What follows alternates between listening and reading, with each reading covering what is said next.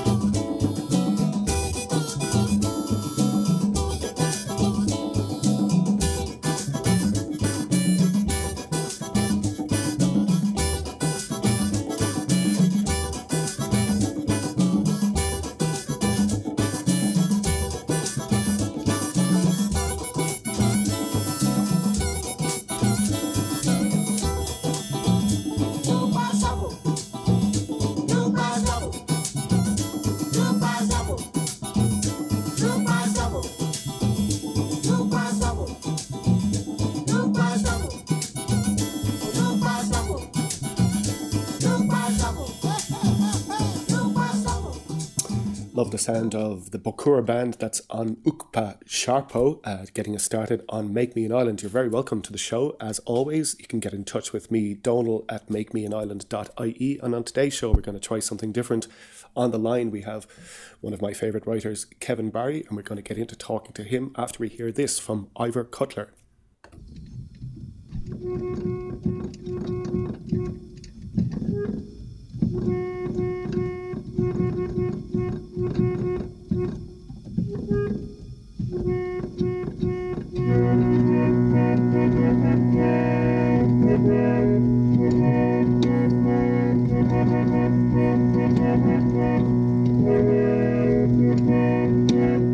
I'm sitting on the top of the world with my little black buzzer beside me. My bum is cold and my face is white, and I have a message for you. Did did did did did da did did did did did da da da did did did did did da did did did did da da da. It's very cold on the top of the world with my little black buzzer beside me. My bum is cold and my face is white. It's very very cold up here. Did did did did did da did did did did did da da da did did did did did did da did did did did did da da da. This is my message from the top of the world, from my little black buzzer beside me. My bum is cold and my face is white. This is my message to you. Da da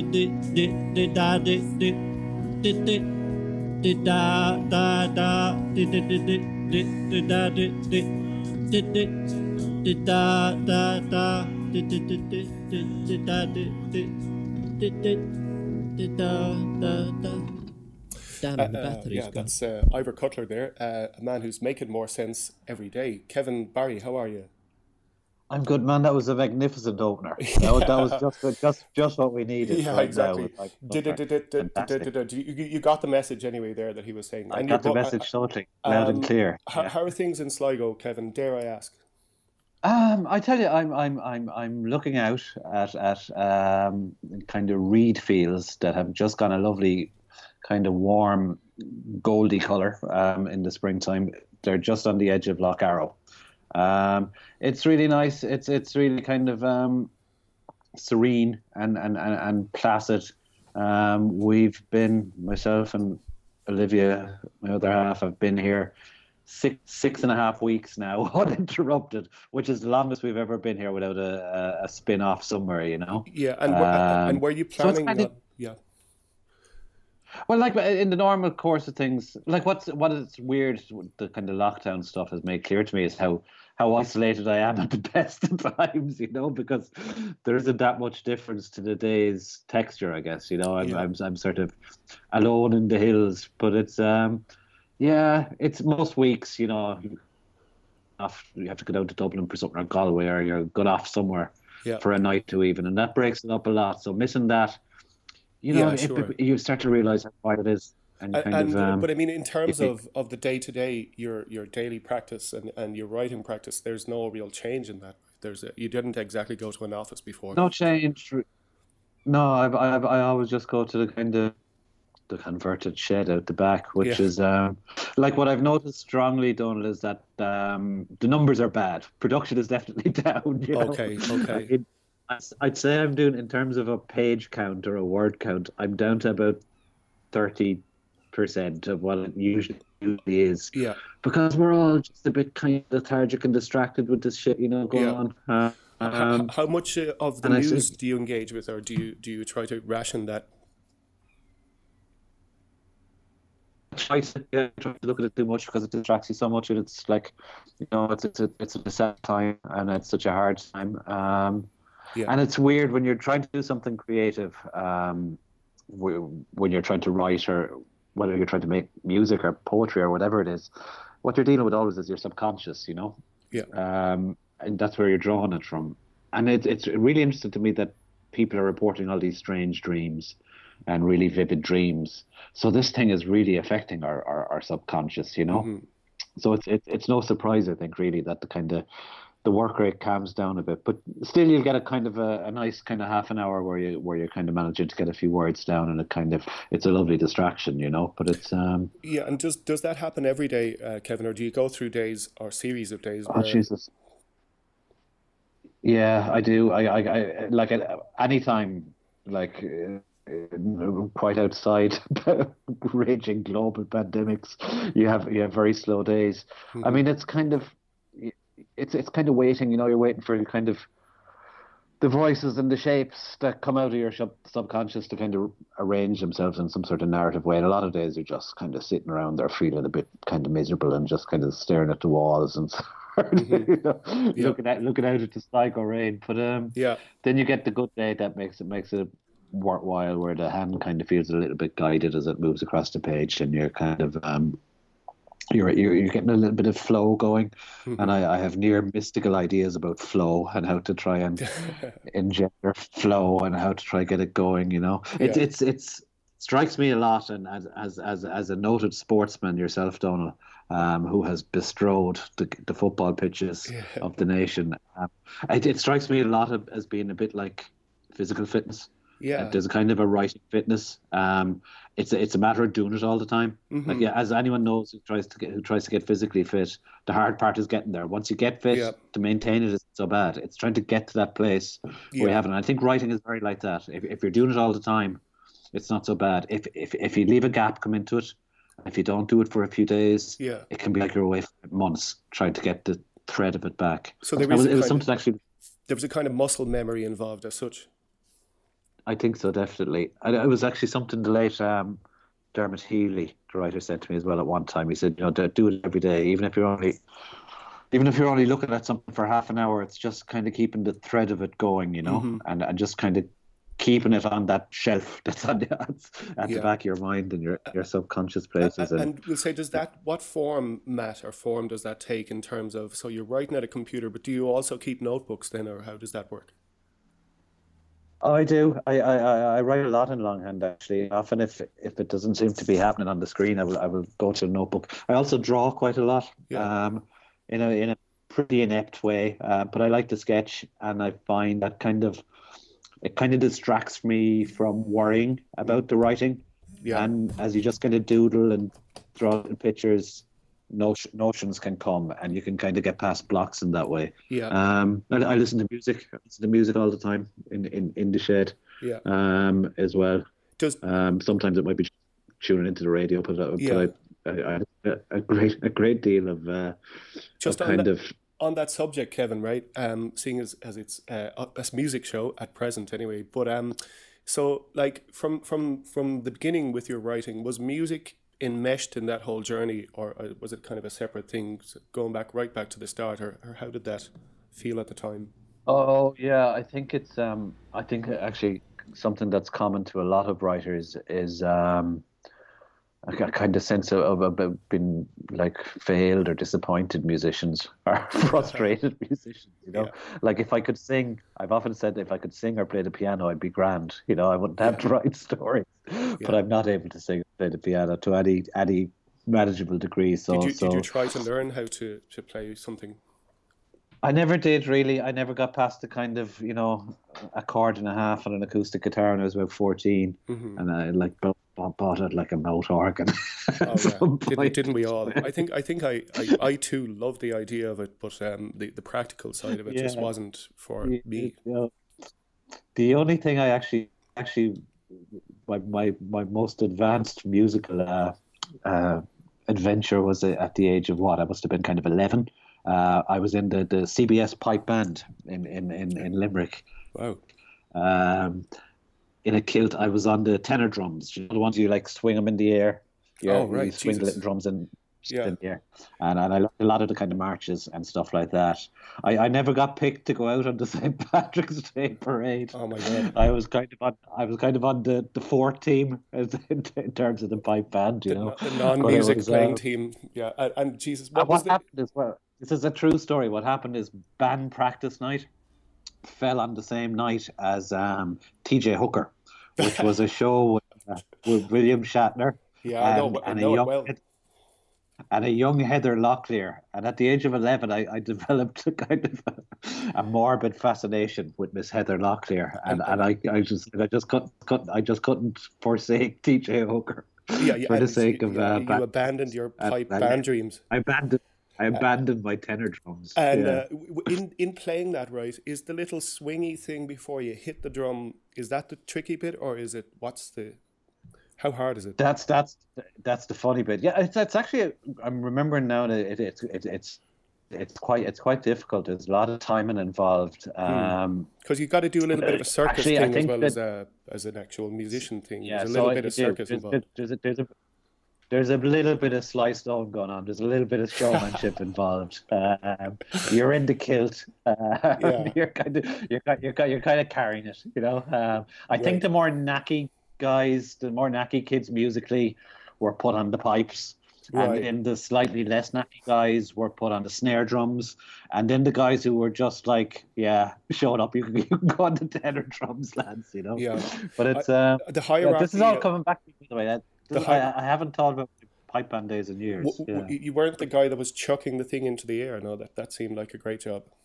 Oh man, I was years away from that. Okay, okay, okay, okay. Well, the the hierarchy of those um of those systems, right? There's um, I mean, I mean, my my thing was being an altar boy, but there was certain levels where, okay, there was the crucifix carrying guy, number one guy, and then there was the incense guy, and then there was all the way down to sort of like um, you know, taking a candle or something like that. But um, it's funny, isn't it, the way those little hierarchies they who mean so who, much when you're ten. There was the dude who um when the Holy Communion, the dude who held the tray under Pat, the people's. Uh, a paten, Kevin, paten.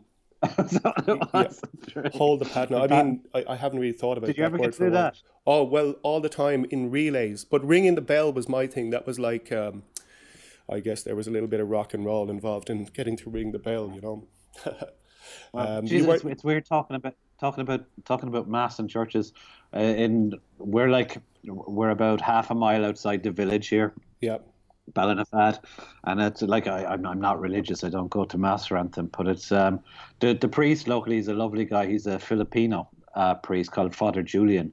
And he's been doing a really lovely thing. He's been kind of singing on the loudspeaker every night. Wow. He's been kind of just sort of singing little hymns and stuff out, and it's really it's kind of even if you don't have a religious bone in your body, it's kind of lovely to hear it. You know, Well, it's been—it's been really nice. It sounds like a, a great effort on his part. I kind of uh, immediately Yeah. like like that guy. Yeah, no, it was, it was great. I, I've only ever been in the church, I think, twice for like funerals since we came here 13 Yeah. years ago. But it Yeah. was, uh, it's kind of nice to hear it. It's it's it's so strange though, the quiet, isn't it?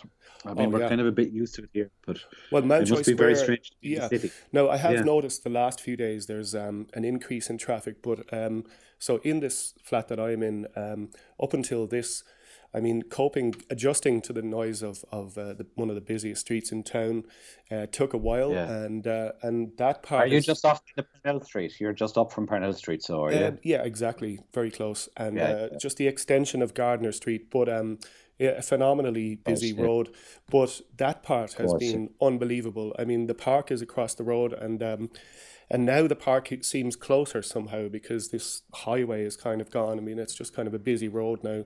Um, but that that part is is unbelievable. I mean, the thing for me, there's many things going on. One of the things um, we'll say with the sport thing, um, you just discover so many things about how it was you used to spend your time and distract yourself. That being, you know, like a, a large part of the time, just living in that fantasy world of thinking that that the next Arsenal game is really important or whatever, you know, like or, or, or just trying to find out what the what just happened. There's nothing.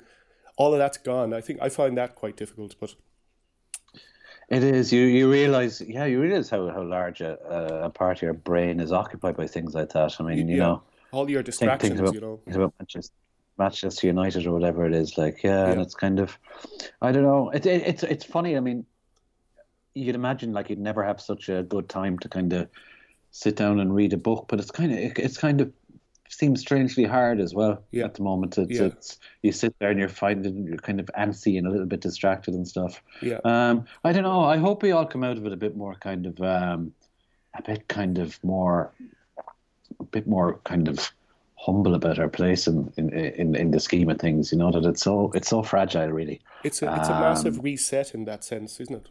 Isn't it? Yeah. I mean, I, I, it all kind of falls away so, so, so very quickly. Is there any sign of any foxes or anything in Mountjoy Oh Square? yeah, there's been a, a return of the foxes, big time, and and the sound of birdsong too. I mean, even in this part, which is very much in the middle of the city, uh, I've noticed, uh, you know, the sound is totally changed, and and generally that noise pollution thing has opened up a lot of uh, possibilities, or at least it has brought that the birdsong back into my world anyway. And foxes, yeah, loads of times. Uh, Do you, do, you, do you ever listen to a fella called Ernest Hoods? no, You come across that name?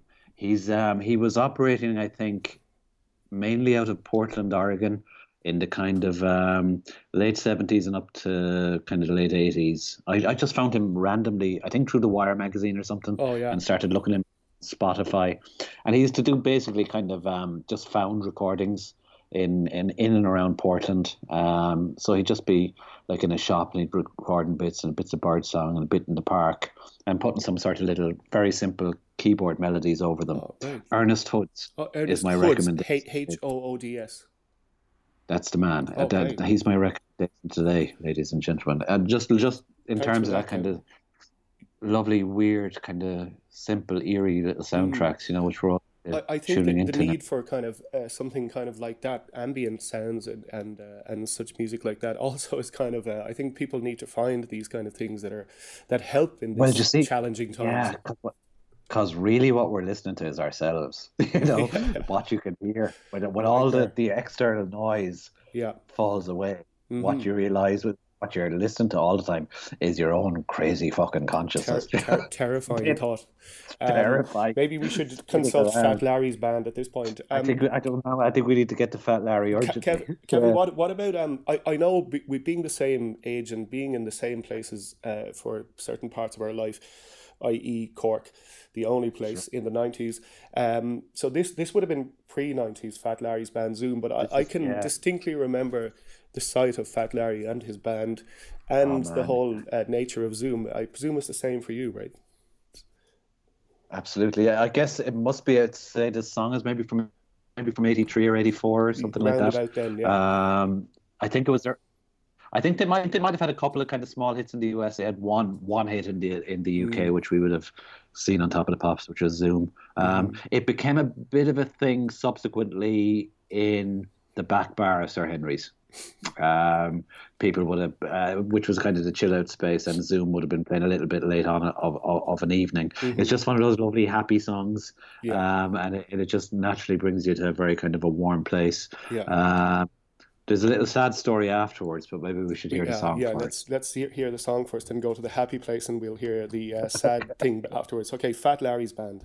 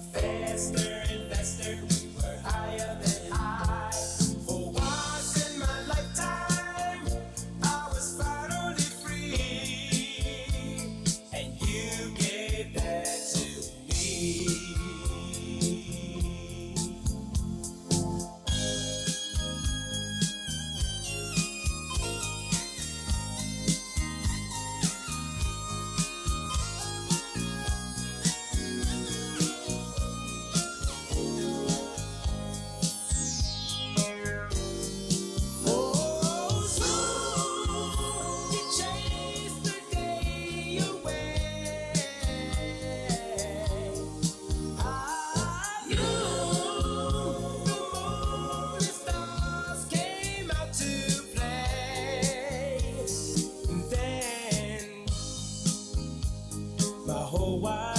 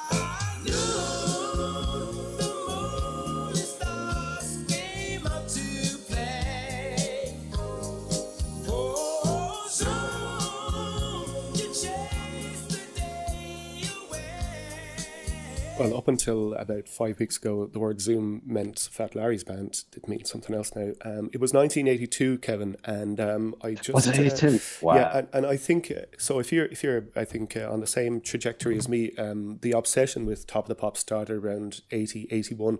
and um, you know, there's a kind of um, I guess I don't know if it's the same case with you, but in our case, there wasn't any uh, sort of sound reproduction equipment in the house. There was a TV, and uh, so when I got into music, I I had no interest whatsoever in farming, zero. It was like, um, but I knew that if I went to the mart with my dad, I could possibly try to hoodwink him into buying a stereo, which he did on the basis of saying, well, you know those um, singing sessions that you go to. Well, you could record something, and it would be amazing for you. You know what I mean?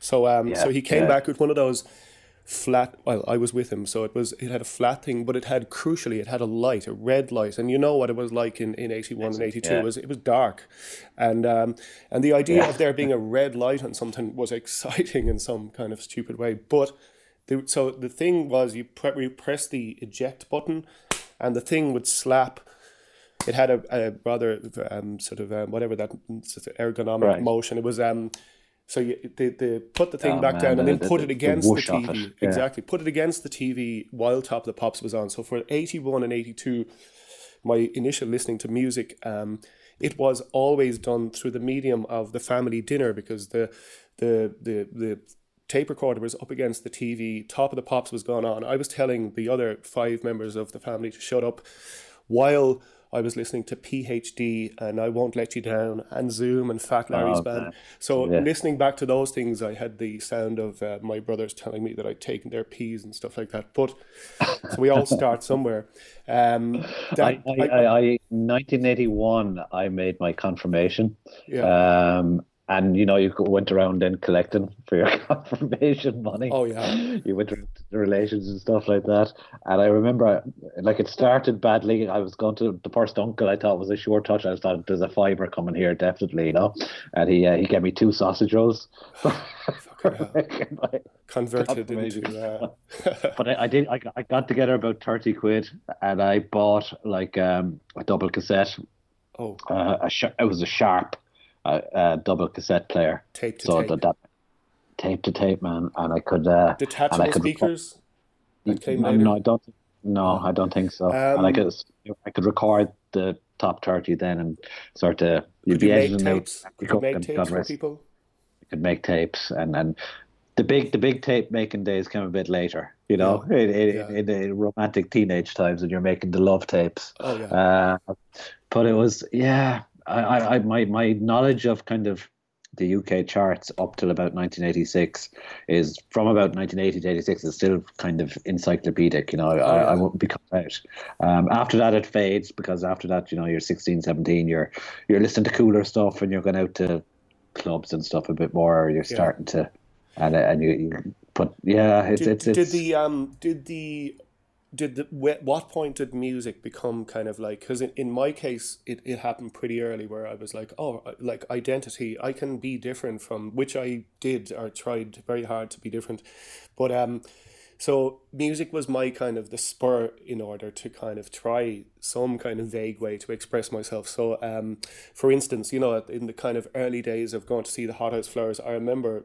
wearing a hat and getting the piss taken out of me, and very justifiably, it was a ridiculous situation. I shouldn't have been in it. Shouldn't have been wearing it, but um, but you know what I mean? Is in that this kind of music gives you some kind of confidence. So I can remember being at um, you know the way that we'll say I guess entertainment dances where buses would come from different villages but um I, I always would I'd notice the person who was listening to music from Mill Street or from Banteer or from these places because they looked a, little bit different you know and you could kind of spot them.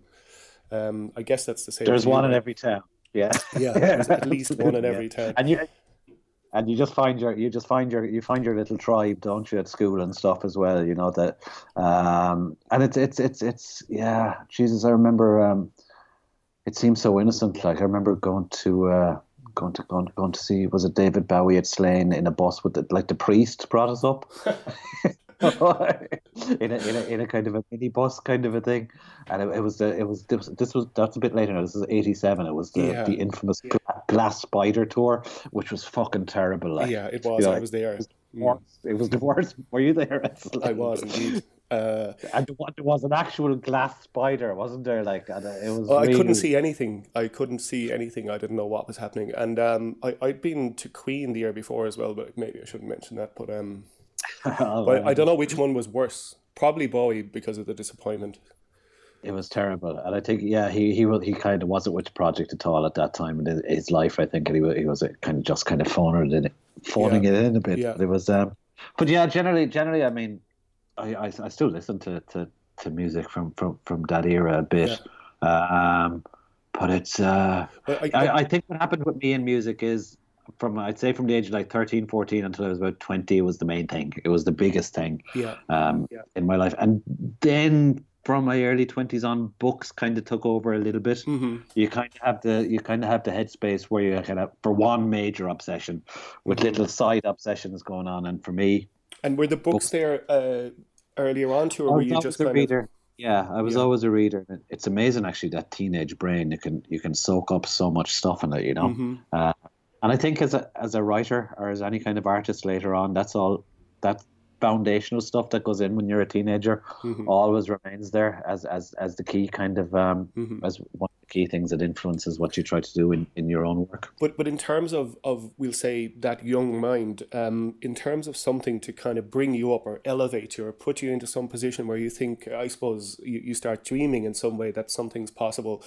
Like music is an incredible source of that sort of stuff, right? It's it's one it's the greatest thing. Well, we there's there's, there's yeah, there's nothing that that triggers you so um immediately emotionally. You know Mm-hmm. that just puts you in a place so quickly emotionally. Oh, and it, it often seems like all other art forms are aspiring to the condition of music. You know, are Mm-hmm. trying to are trying to be that effective in the way they kind of manipulate our our, our emotions. But it's um Mhm. yeah, it's it's it's it's and I you know the the the nicest thing you can say about a piece of writing or or a piece of film or anything almost is that has a musical quality, you know. it has that kind of sense to it.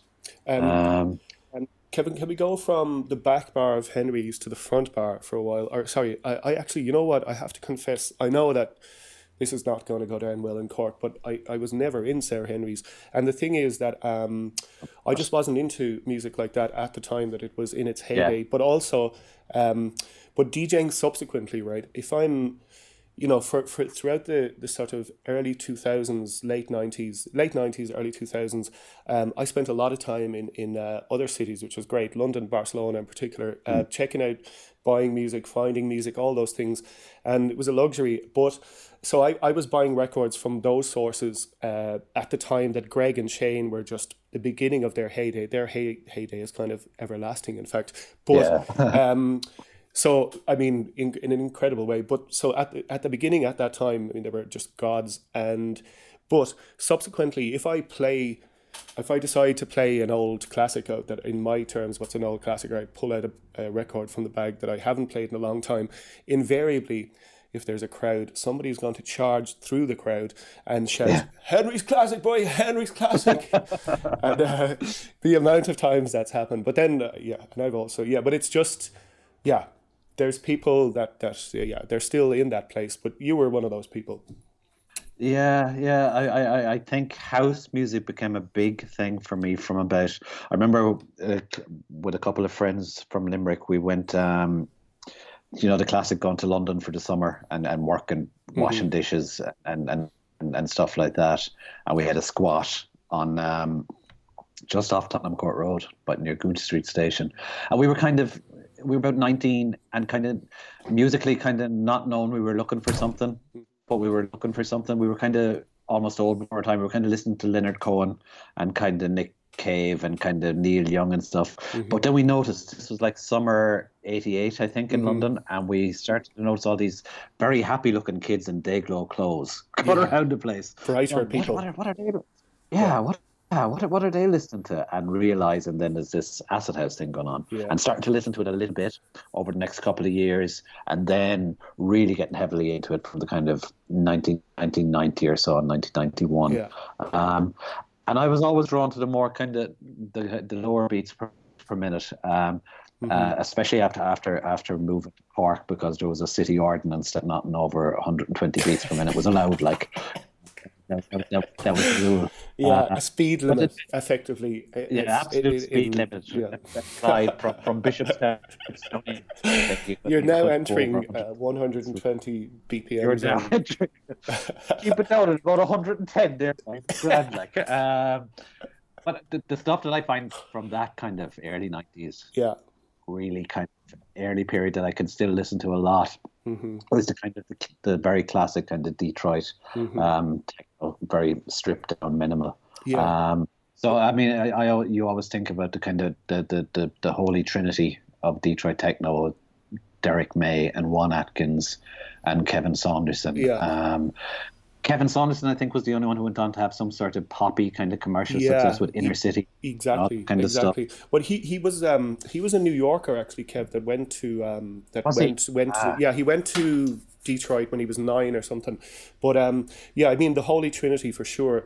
Um, it's incredible the way that that music that that music that came out of Detroit um still sounds so relevant, and I mean it had an energy Oh. I think that was, you know, it's a fascinating city and um and the conditions in which really interesting things happen uh, musically. Um, I mean, there's a very particular kind of uh, set of conditions, and Detroit had that magic. Um, and, and and you know, like a, a lot of it It's amazing, isn't it? The way, yeah, a spirit of It's- it's resistance the way- as such. You know. it's amazing the way a place um, feeds feeds music so so so Yeah. so so vividly and so vibrantly. Yeah, I mean that's how Um, that's how and- sounds develop in a place. You know, that's how uh, the Detroit sound develops because there's a cultural, a kind of a, a, a cultural shift, or the tectonic plates move, and something opens up, and all of the conditions that are there, and and the need and the desire to make something, um, create something, and uh, and that's obviously what happened in Detroit, and it just. It's a fire that burned brightly and still does. I think. Will we listen to um, Kevin Saunderson, the, the sound power? Absolutely. Yeah. Okay. So this. Let's do that.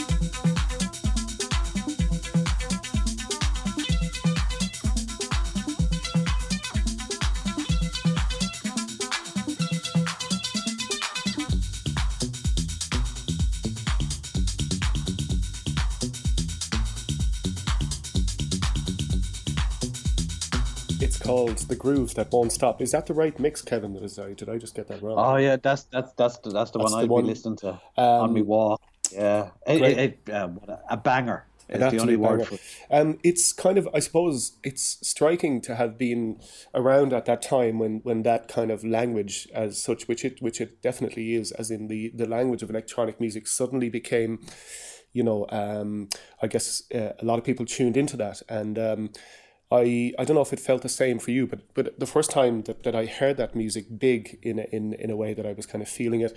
Um, was just kind of so struck by the scale of, of what was possible with uh, electronic production. You know, like as in for the sound freak, um, it was such an amazing development, really, for for, for those who tuned and, into that. And, with something like that kind of very classic Detroit techno, you can just you, you can you can you can hear it a mile off, can't you? It, can't, Yeah. it, couldn't be any, it couldn't be anything else. Um, Yeah, yeah, yeah, yeah. And it's so kind of um, like it's very cinematic in some ways. Mm-hmm. You know, you you you, you kind of picture yourself in the scene. Mm-hmm. Yeah. when, when you have that on the headphones and you're walking along, and it you know it just like like like some of the like one of the things the very best music does it changes the way you carry yourself. You know, you Sure. find a certain kind of a, a, a slope coming into the walk. Mm-hmm. Uh, you listen to that as you go around, and it's. Um, I, I suppose that that that end of electronic music, um, the kind of the the, the the Detroit people and stuff like that, maybe comes most most uh, of all dance music that comes most directly from the kind of jazz um, Yeah, heritage and that sort of side of it. Uh, um, but it, but but again, bringing so much from disco and kind of soul into it as well. Um, they are kind of still operating a lot of those. those yeah, those, absolutely. oh, aren't they, Donal? Yeah. Oh yeah, totally. And uh, and I mean, just like I say, there there's things that have uh, come and gone that have been you know successful in that department that are just so transient. We'll say you know like the, the kind of UK stuff like Fatboy Slim, all that stuff that was that at the time was was masquerading as some kind of revolution. It just seems so thin now. Whereas this Very stuff, proper, yeah. it's just and I think the jazz thing is is definitely instructive there because you know you're talking about um you know yeah it was in the blood there it was it was it runs deep and uh and that whole that whole movement was definitely very much after jazz I think post jazz But it was also it's uh, like it's so interesting that it was um, coming out of a city that was just absolutely spectacularly on on, on, on the downs, you know, on its Yeah. uppers. yeah Um, just just like that had almost in the 1980s become like almost like second world kind of conditions. yeah Uh, um, and for this to rise out of that, and it's just it's just it's just so interesting the way you know. did you ever get city- to go there I, I I've never been to Detroit. Um, Mm-hmm. Olivia, my, my wife spent a summer there.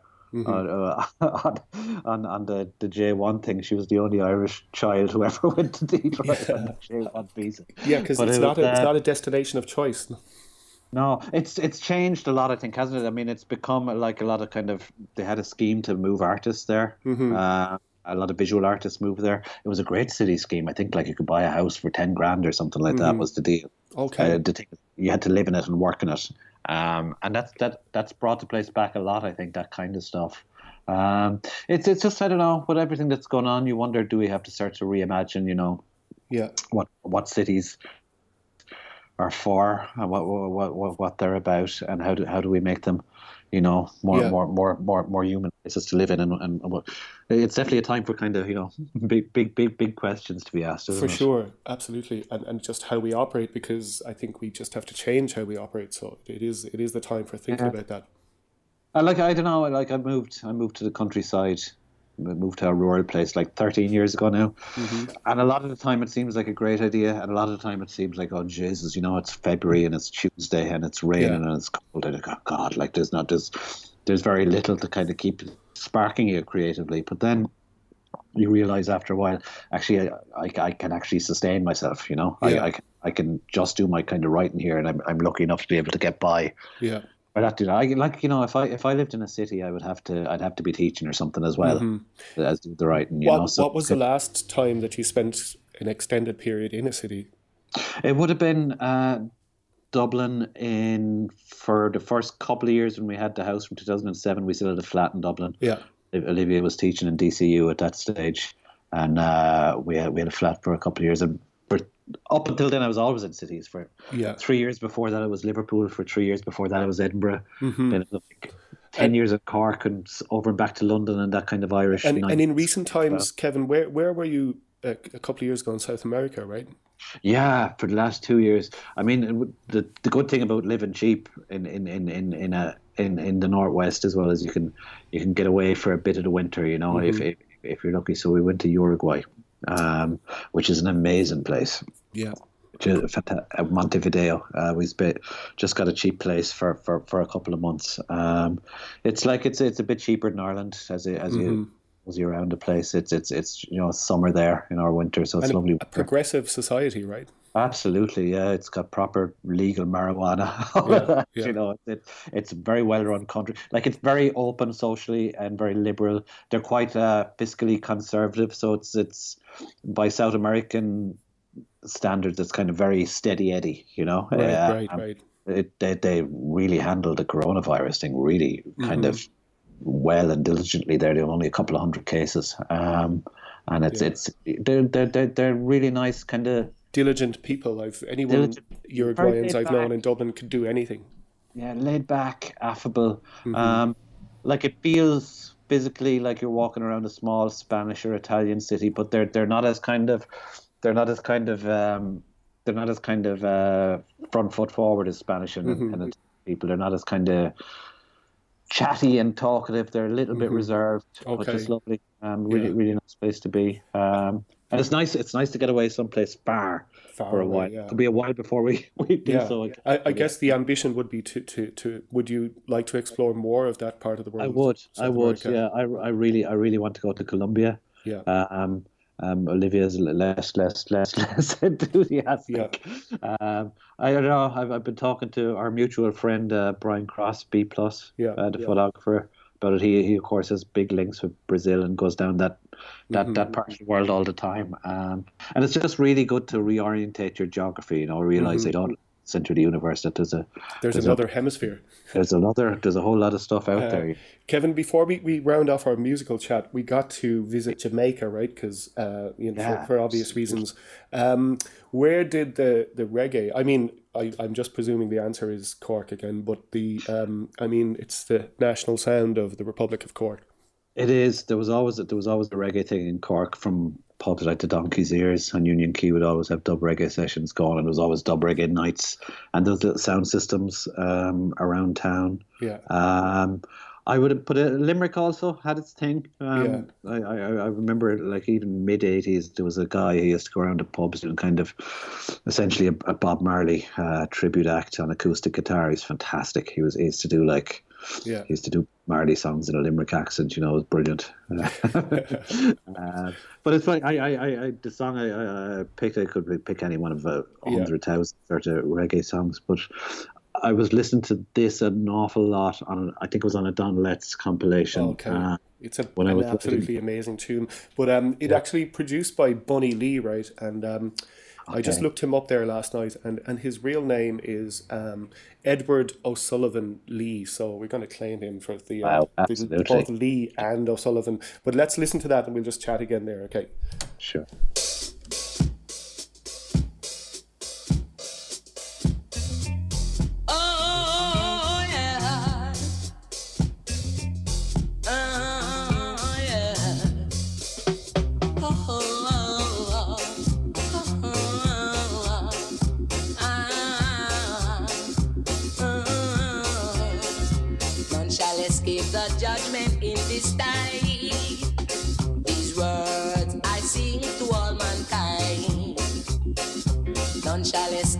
Judgment in this time.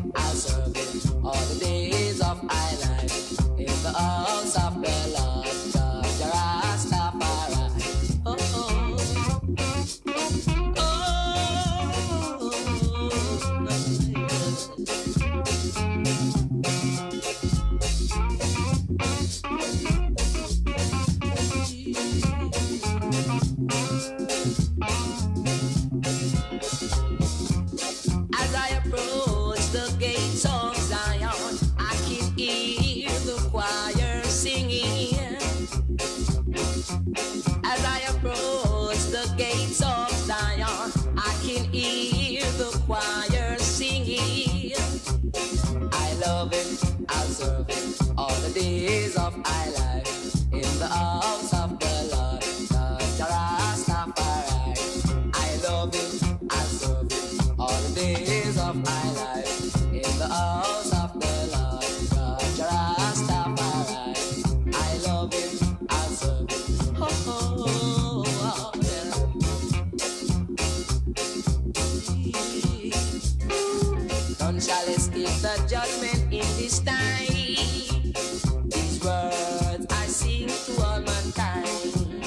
That's Johnny Clarke, produced by uh, Edward O'Sullivan, Bunny Lee, and that's called uh, "Shall Escape the Judgment." Um, Kevin, I suppose One of the Kings, one of the Kingston O'Sullivans. Yeah. you know, I, I was um, I would listen to that almost on repeat while I was uh, while I was writing my, my, my novel City of Bohane. Okay. Um, and a lot of people about that novel always said to me, "Is it is it Limerick or is it Cork?" You know, and I always said, "It's Kingston for fuck's sake." it's just basically imagining. It's imagining. Like there's definitely sometimes with a with a with a Cork accent, you can definitely hear it veering off towards the Caribbean a little bit, and, Oh, and it's just it's just this misfortunate accident of geography that it's not a properly sunny place, you know. yeah, yeah, yeah, absolutely. But there, there's that that that kind of um, I guess it's uh, you know it's it's almost sung the accent uh, speaking the speaking voice is almost singing and it's just exactly the same in Cork.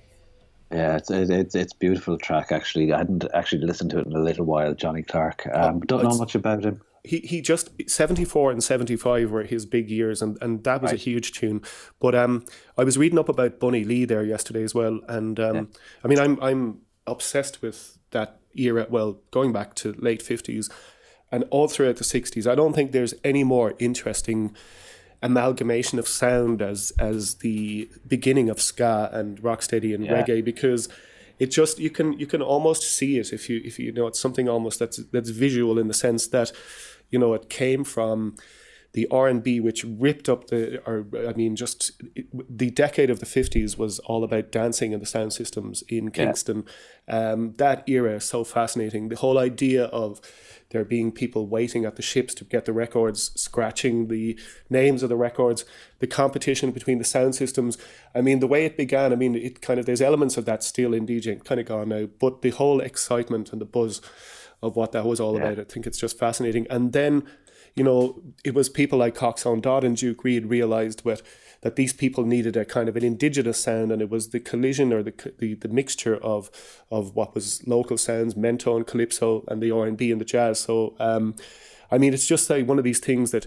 If you get deep into it, you can really see uh, that kind of uh, the lightning moment of, of where it all came together. There's, a, there's And, an amazing book called Bass Culture. Oh yeah, I've read that. Yeah, I think. Uh, fantastic. Um, I can't remember who's, who's the author. I have it there in the far room. Yeah. But yeah, I, I, I one, one, one of the things I love um, coming out of that era as well is the um, is I think one of the great artistic gestures of the 20th century was was Lee Scratch Perry deciding to burn down down the Black Ark studio, burn it to the ground yeah, because it was possessed by duppies, by by, by evil spirits. Yeah. and that that's the kind of thing we need. yeah, You know? yeah. He, he gave up the weed and the drink, but he never gave up the uh, pyromania. In actual fact, No, if you, he's stuck with that. he's Yeah, still into lighting fires and uh, all of that stuff, metaphorically and physically. I, I used to see some. Um, I used to see some great shows in London in the kind of mid '90s at the Mm-hmm. Hackney Empire. Um, you'd, you'd get like Lee Scratch Perry and stuff like that in all, all, all the time, and African Head Charge and people like that. It was Oh, just, yeah. it was just, it was just a great I, heavy I, dog. I saw I saw a Lee Perry show in um, in London too, and uh, He's hit, like he's hit and miss. oh Jesus, it was more miss now than anything. But one of the things that was just kind of fascinating as a young Republican Irish man was just how the terrible things he said about the Queen, which. You know, I'd be tempted to repeat them in private, but I'd be afraid of repeating them in private. Definitely not in public. But um, uh, he gave Queen Elizabeth an awful doing altogether. Poorly, I mean, uh, it was amazing. Um, but yeah, that that that's. I mean, that whole thing of of what he did in the Black Ark with rudimentary equipment. I mean, the thing is, like all of them really. Um, Bunny Lee used a, a, a, a, a phrase yesterday. I read implements of sound when he was talking about love it. Yeah. what he did, right? but an awful lot of what they did was was effectively uh, like sonic sleight of hand. You know, like um, Lee Perry. I'm not sure which martial art it was, but if you look at any footage from him, of him from the 70s operating in the Black Ark, he's jumping around the place. He looks like he could kick your head off any second, and and that kind of uh, his his physical kind of demeanor, his his carriage, or, or the way he carried himself, um, I think that that definitely is part of, of just how he was capable of of making things work for him, um, which is kind of interesting. Just on the carriage thing, something you said earlier, Kevin, about you know that the the music alters the way you carry yourself. But I saw Yeah. um, Miles Davis a a great rabbit hole to go down is Miles Davis interviews.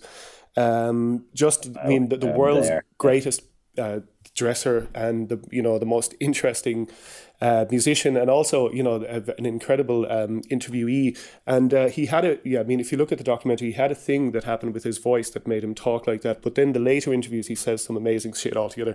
He somebody asked him what do you ask what do you look for in a musician? You've played with all the greats. What what is it that you look for in a musician? And his answer was his carriage it's like Oh, uh, that's you're- lovely. it's Oh, uh, how how he picks up his instrument, how he walks in the room, how he opens the door, and, and all of these things. No, nothing to do with um, the, well, you know, a, a pre- Okay, precursor okay. to the You know music, but we have to we have to go from Miles to Yeats, right? Because Yeats also believed very much in the same kind of thing. Really? Um, and he he he used the Italian word sprezzatura, okay? Yeah. Which means again, it's kind of how you carry yourself, how you display yourself in the world, Okay. and the whole thing behind it is, um, you, it has to look effortless.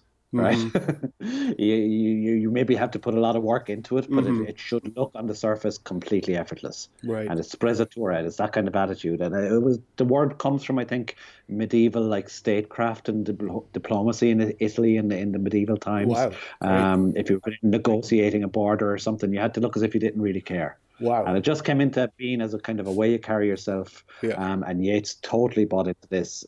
Uh, it's almost as in the clothes make the man, almost kind of a thing. It's it's Yeah. so much is down to the way Yeah. you display yourself in the world. Oh, um, absolutely. And, and the way you, or, or how how you you approach how, present kind of front.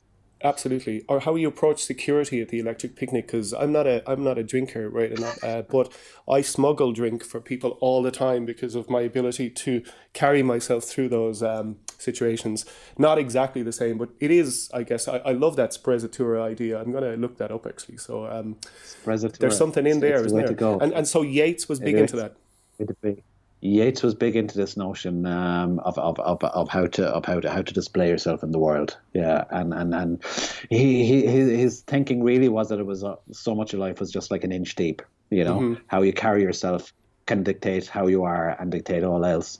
And it's a kind of I remember once talking to um, I was in Allihies down on the edge of the Oh Peninsula. yeah, beautiful place. Um, amazing place. I was in the pub one night and I was talking to a local guy, an old fella, well into his seventies. Um, sat up at the bar. Uh, this was a man I would say with a beautiful carriage. He always held himself very well, you know, sitting straight, straight upright on the bar.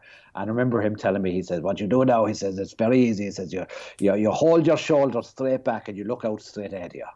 This was his whole philosophy on getting through life. You know, hold your shoulders straight back and look out ahead of you. there was a it's- certain it's kind of angle that you could take Lovely. the whole thing at greater ease if you just kind of adjust the that's it. angle slightly. That's Kevin. I, on, that point, I'm going to adjust the angle at which I hold myself and face the world differently from now on. But it's been so good to talk to you. I, I think we should probably um, maybe pick up at Sprezzatura and go for part two at some point. But um, thanks so much for taking the time, Kevin. yeah.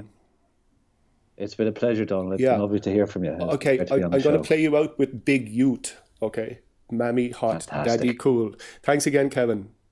We'll talk soon, Donal. The daughters like it hot dilly bob. The daughters like it hot dilly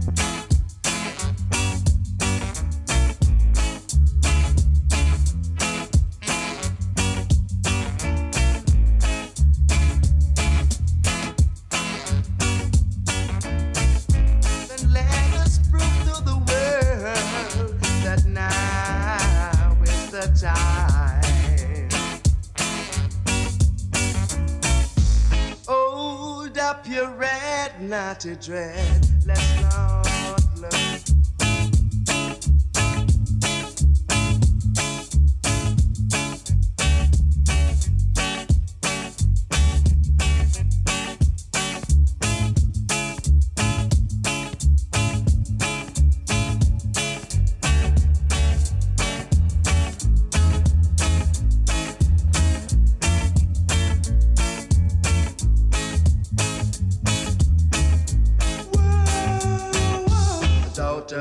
like it hot till the book.